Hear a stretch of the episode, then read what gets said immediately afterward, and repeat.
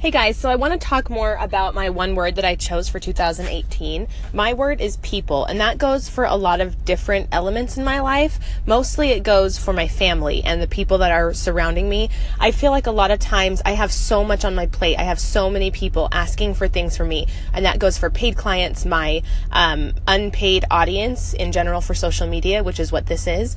Um, also, my friends and family, they all need my attention. A lot of people um, are pulling me in a lot of directions I noticed in 2017. And so, really reorganizing my priorities and really structuring my work days to really focus on the people, um, that's going to be kind of the most important. Not necessarily so much the work, the work is really important, but really those relationships with people are what I'm going to be shifting my focus for for this year, 2018.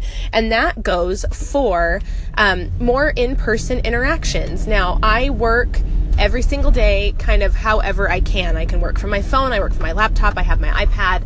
I can do things throughout my day every day, but a lot of times I find myself locked in my bedroom um, trying to complete stuff, and I just really found myself getting frustrated a lot um, because I couldn't find like perfect working environments for myself. I really struggled with do I go get a space, you know, a workspace, an office space away from my family, you know, away from all the noise and hustle and bustle of my kids because my business has shifted a lot to audio, visual, you know, doing podcasting, doing, you know, Facebook lives, doing all kinds of things like that. And I would get frustrated a lot of times because I wasn't in a perfect working environment.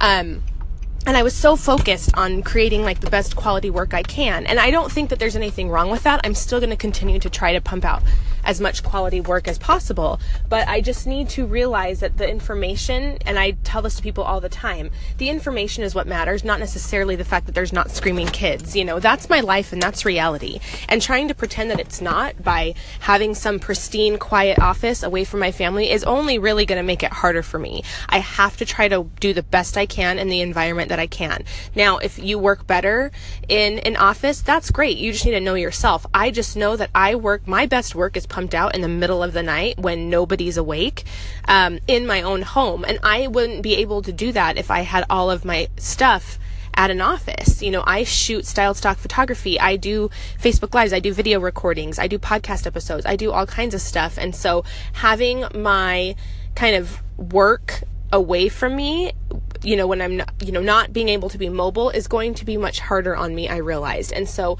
really being able to cut through that focus of trying to have the perfect work environment and instead be focused on the people. How can i serve the people better? Do they care that dogs are barking? Probably not. Do they care that i don't have my dslr set up and i'm just doing a facebook live on my phone? They don't. Obviously i'm going to try to pump out the best, work i possibly can where whatever scenario I put myself in, but being really more focused on what the people need, whether that's from my family, whether that's from people that watch my Facebook lives, that's going to really gear my whole focus for the year for my content. Plus, I'm going to try to focus more on in-person interactions, more face to face, more traveling if I can actually make that happen this year. That's a big goal of mine is really getting to know my audience better in person and make more appearances. Um, reach out to people that are local here to me in Phoenix and just start developing better relationships. So that was what my word is all about. I would love to hear from you guys what word you chose and how that's going to be showing up for you this year, how you're going to actually put it into action.